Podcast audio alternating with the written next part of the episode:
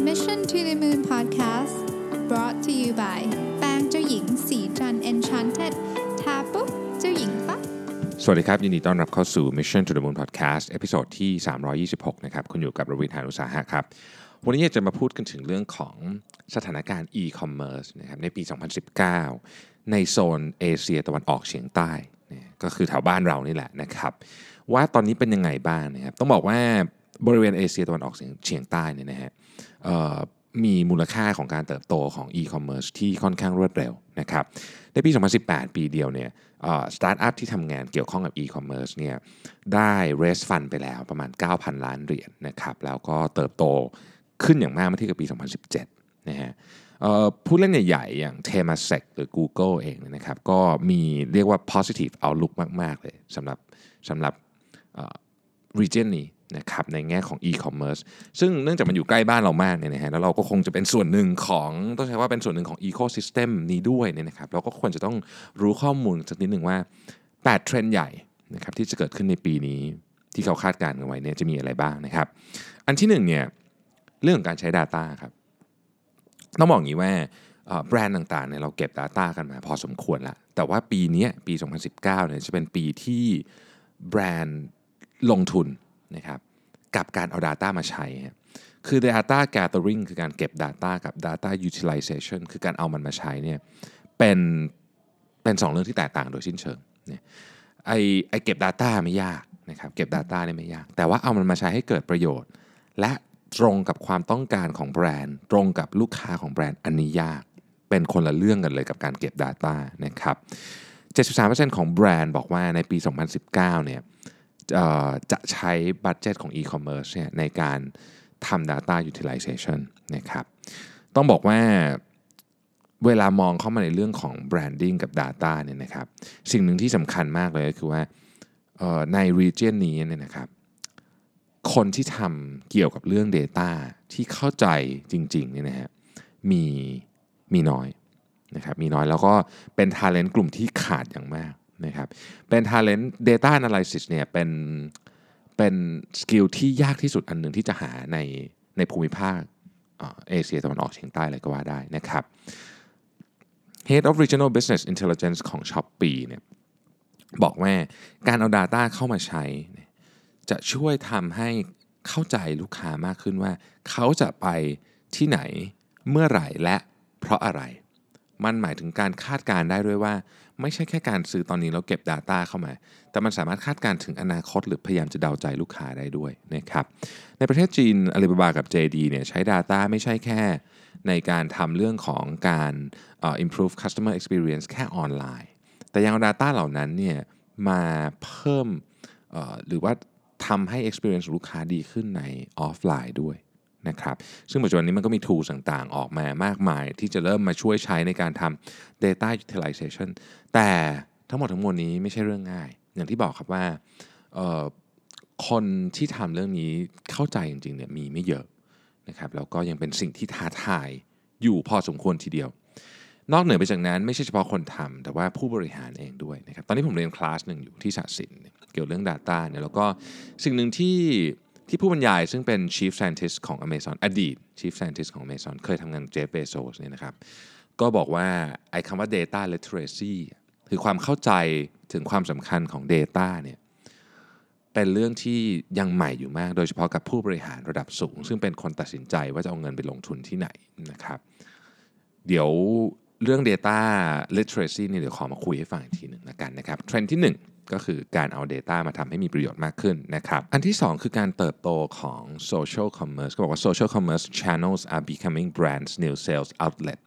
อันนี้ไม่น่าจะเป็นเรื่องแปลกใหม่สำหรับเมืองไทย เพราะว่าเราเนี่ยใช้มานานมากแล้วนะครับโซเชียลคอมเมอร์สขายของในประเทศไทยนี่น่าจะเป็นหนึ่งในประเทศต้นๆเลยมั้งที่ใช้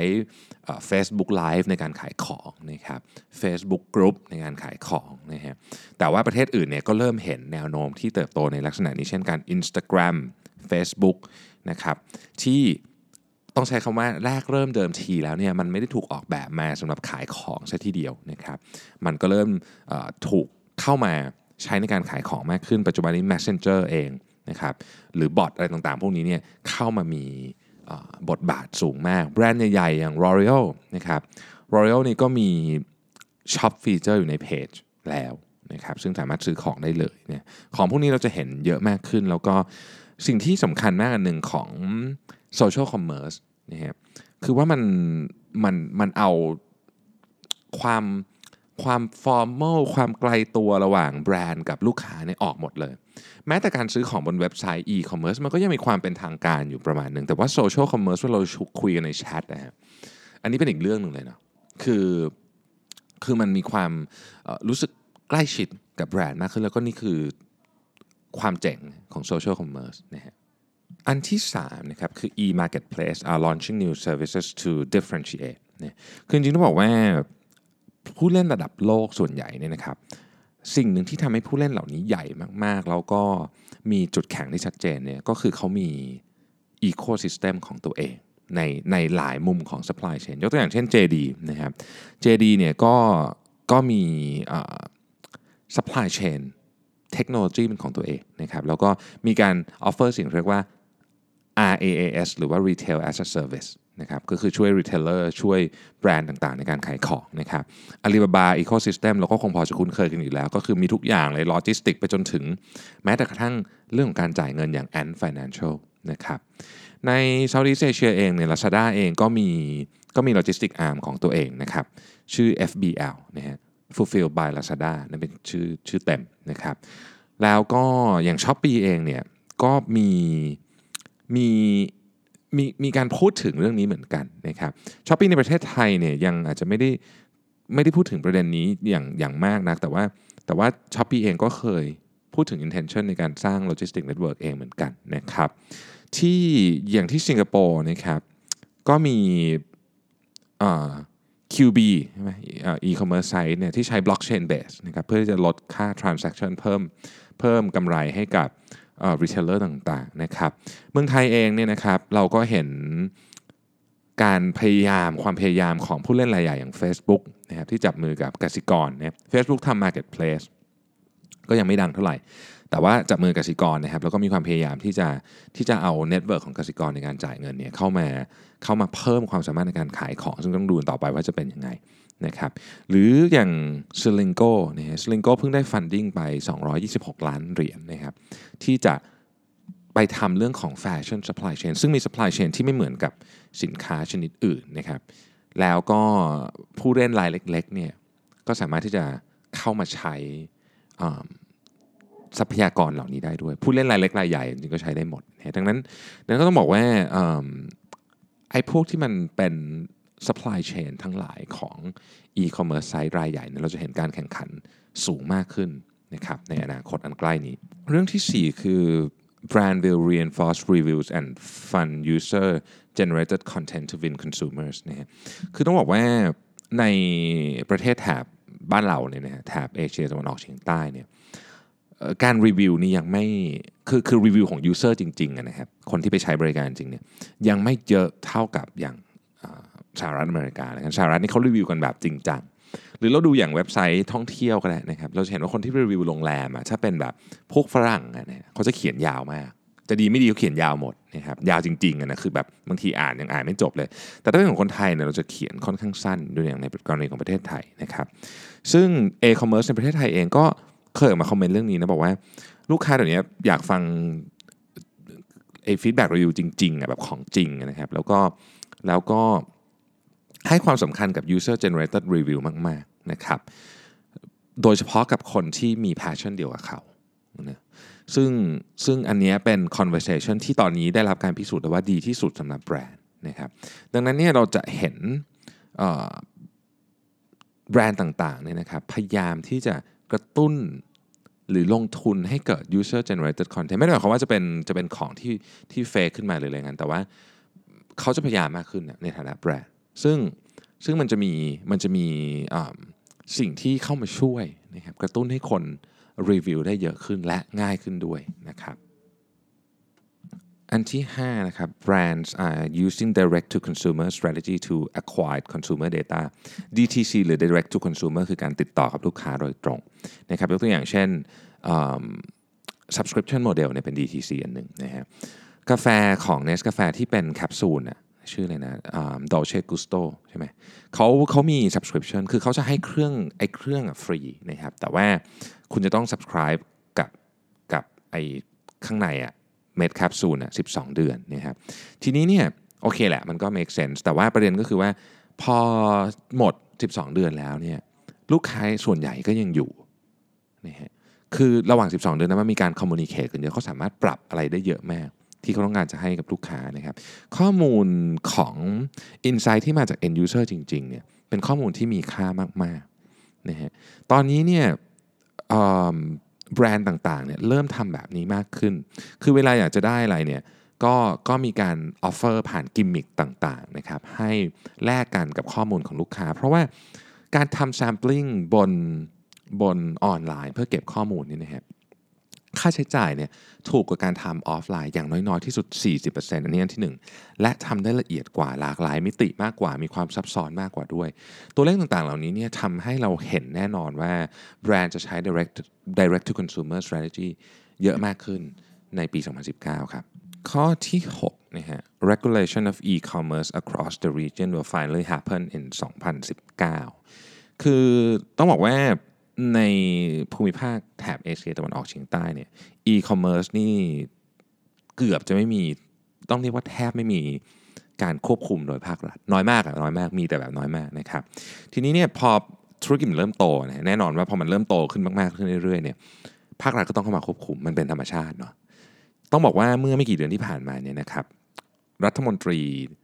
เศรษฐกิจของประเทศจากอาเซียนเนี่ยเพิ่งเซ็นข้อตกลง นะครับข้อตกลงในการ facilitate cross border e-commerce transaction ในภูมิภาคนี้นะฮะซึ่งโอเคแหละในข้อตกลงนั้นมันก็ยังไม่ได้มีอะไรไม่ได้มีอะไรแบบว่าชัดเจนที่ที่ที่เป็นแบบตัวเลขเป๊ะๆเนี่ยนะครับ แต่ว่ามันมีความเป็นไปได้ที่ของที่มาจากนอก region ที่ไม่ได้อยู่ในข้อตกลงนี้เนี่ยอาจจะถูกเพิ่มภาษีนะครับ ปัจจุบันนี้เนี่ยสิงคโปร์เป็นประเทศที่ handle transaction cross border เนี่ยเยอะที่สุดนะครับประมาณ 89%นะฮะของเอเชียตะวันออกเฉียงใต้เนี่ย handle โดยสิงคโปร์นะครับทีนี้มาดูภาษีนิดนึงนะฮะอย่างประเทศไทยเราก็มี VAT ใช่ไหมอย่างฟิลิปปินส์ก็มีนะฮะฟิลิปปินส์นี่ 12%นะครับแล้วก็สิงคโปร์7%เท่าเราเวียดนาม 10 มาเลเซีย6นะฮะอินโดนีเซีย 10นะฮะ ที่บางประเทศเขาเรียกว่า GST คือ Government Selling Tax เนี่ยทีนี้เนี่ยต้องบอกว่าถ้าเราดูประเทศที่ไม่ได้อยู่ในเอเชียตะวันออกเฉียงใต้ แต่ไม่ได้อยู่ไกลจากเรานะคืออินเดียนะครับอินเดียตอนนี้เนี่ยมีกฎหมายนะกฎหมายที่ห้ามเจ้าของ Marketplace นะครับขายสินค้าบน Marketplace ของตัวเองนะฮะแม้ว่าจะผ่านผู้อื่นก็ตาม เช่นผ่านผ่านเหมือนกับอีกบริษัทหนึ่งแต่ว่าตัวเองอะมีหุ้นอยู่ในบริษัทนี้อย่างเงี้ยก็ไม่ได้ หรือคนขายเนี่ยจะให้ exclusivity right กับ product ใด product หนึ่งกับ marketplace ก็ไม่ได้ อะไรอย่างนี้เป็นต้นนะครับคือถามว่ากฎหมายทำนองนี้จะมาจะมาที่แถบประเทศแถบเอเชียตะวันออกเฉียงใต้ไหม ก็ต้องบอกว่ามีความเป็นไปได้ แต่ทั้งหมดทั้งมวลนี้เนี่ยมันมันมันยังไม่แน่ไม่นอน เพราะว่าสำหรับภาครัฐเองเนี่ยธุรกิจตรงนี้เนี่ยค่อนข้างใหม่มาก ถึงแม้ว่าเราจะซื้อของออนไลน์กันมาตั้งนานแล้วก็ตามเถอะแต่ว่าสำหรับภาครัฐเองนะครับ ธุรกิจพวกนี้ก็ยังถือว่าใหม่ แล้วก็ต้องต้องจับตาดูกันต่อไปว่า จะเกิดอะไรขึ้น 7. Grab and Gojek are challenging logistic providers to capture e-commerce and online food delivery นะครับ Gojek ก็เป็นสตาร์ทอัพใหญ่มาก ๆ จากอินโดนีเซียนะครับ ตอนนี้ Gojek ก็มีมีแพลนเหมือนกันนะที่จะมาประเทศไทยนะครับทั้ง Grab ทั้ง Gojek ก็เป็นผู้เล่นรายใหญ่ทั้งคู่นะครับ ในเอเชียตะวันออกเฉียงใต้นะฮะซึ่งทั้งสองสองคนนี้แข่งกันแบบรุนแรงแล้วก็จะรุนแรงมากขึ้นเรื่อยๆด้วยนะครับเป้าหมายเนี่ยมันของทั้งสองสองสองแอปเนี่ยนะไม่ได้ไม่ได้อยากจะเป็นแค่แบบเรียกรถหรืออะไรอย่างเงี้ยนะครับแต่ว่าทั้งสองแอปเนี่ยต้องการที่เป็น super app super app คือแอปที่แบบคุณต้องเข้าทั้งวันทั้งคืนนะทุกอย่างอยู่บนบนบนนั้นนะฮะซึ่งถ้าเราดูการเจริญเติบโตของทั้งสอง สตาร์ทอัพนี้นะฮะ Gojek เนี่ยมี funding มา 1 billion US ดอลลาร์เนี่ยนะครับ1,000 ล้านเหรียญมาจาก Google Tencent JD นะครับแล้วก็อย่าง Grab เนี่ยก็เพิ่งเพิ่งได้เงินทุนสนับสนุนเพิ่งได้เงินฟันดิ้งเนี่ยนะครับจาก Central Group ของบ้านเราเนี่ยนะครับทำให้ valuation ของ Grab ตอนนี้อยู่ที่ 11,000 ล้านเหรียญนะฮะเป้าหมายของปี 2019 ของทั้งสองเนี่ยนะครับคือคือการส่งอาหารและ e-commerce นี่แหละ นะฮะ Google กับ Temasek เนี่ยบอกว่าออนไลน์ food delivery โตนะครับ73%นะครับในปี 2018 แล้วก็ภายในปี 2025 เนี่ยเขาคาดการณ์กันไว้ว่า การส่งอาหารออนไลน์เนี่ยนะครับจะโต 35% year on year นะนะแล้วก็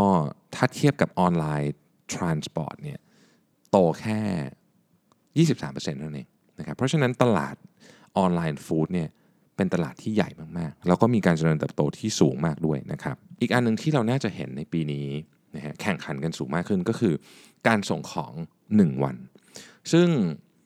ซึ่งที่ผ่านมาเราก็มีแต่เราไม่ได้เราไม่ได้อาจจะไม่ได้ซีเรียสกับเรื่องนี้มาก แต่ว่าถ้าเกิดทุกคนส่งของกันเร็วมากขึ้น สั่งเช้าได้บ่ายสั่งกลางคืนได้เช้าเนี่ยนะครับ มันจะกลายเป็นมาตรฐานใหม่อะเป็น new normal คือสมัยก่อนเรารู้สึกว่าเออเราฉันรอของ 3 วันก็ไม่เห็นมีอะไร แต่ปัจจุบันนี้ถ้าเกิดทุกคนส่งได้วันเดียวเนี่ยนะครับ เราจะรอของ 2 วันไม่ได้แล้ว ตอนนั้นเนี่ย Grab กับ Gojek เนี่ยจะ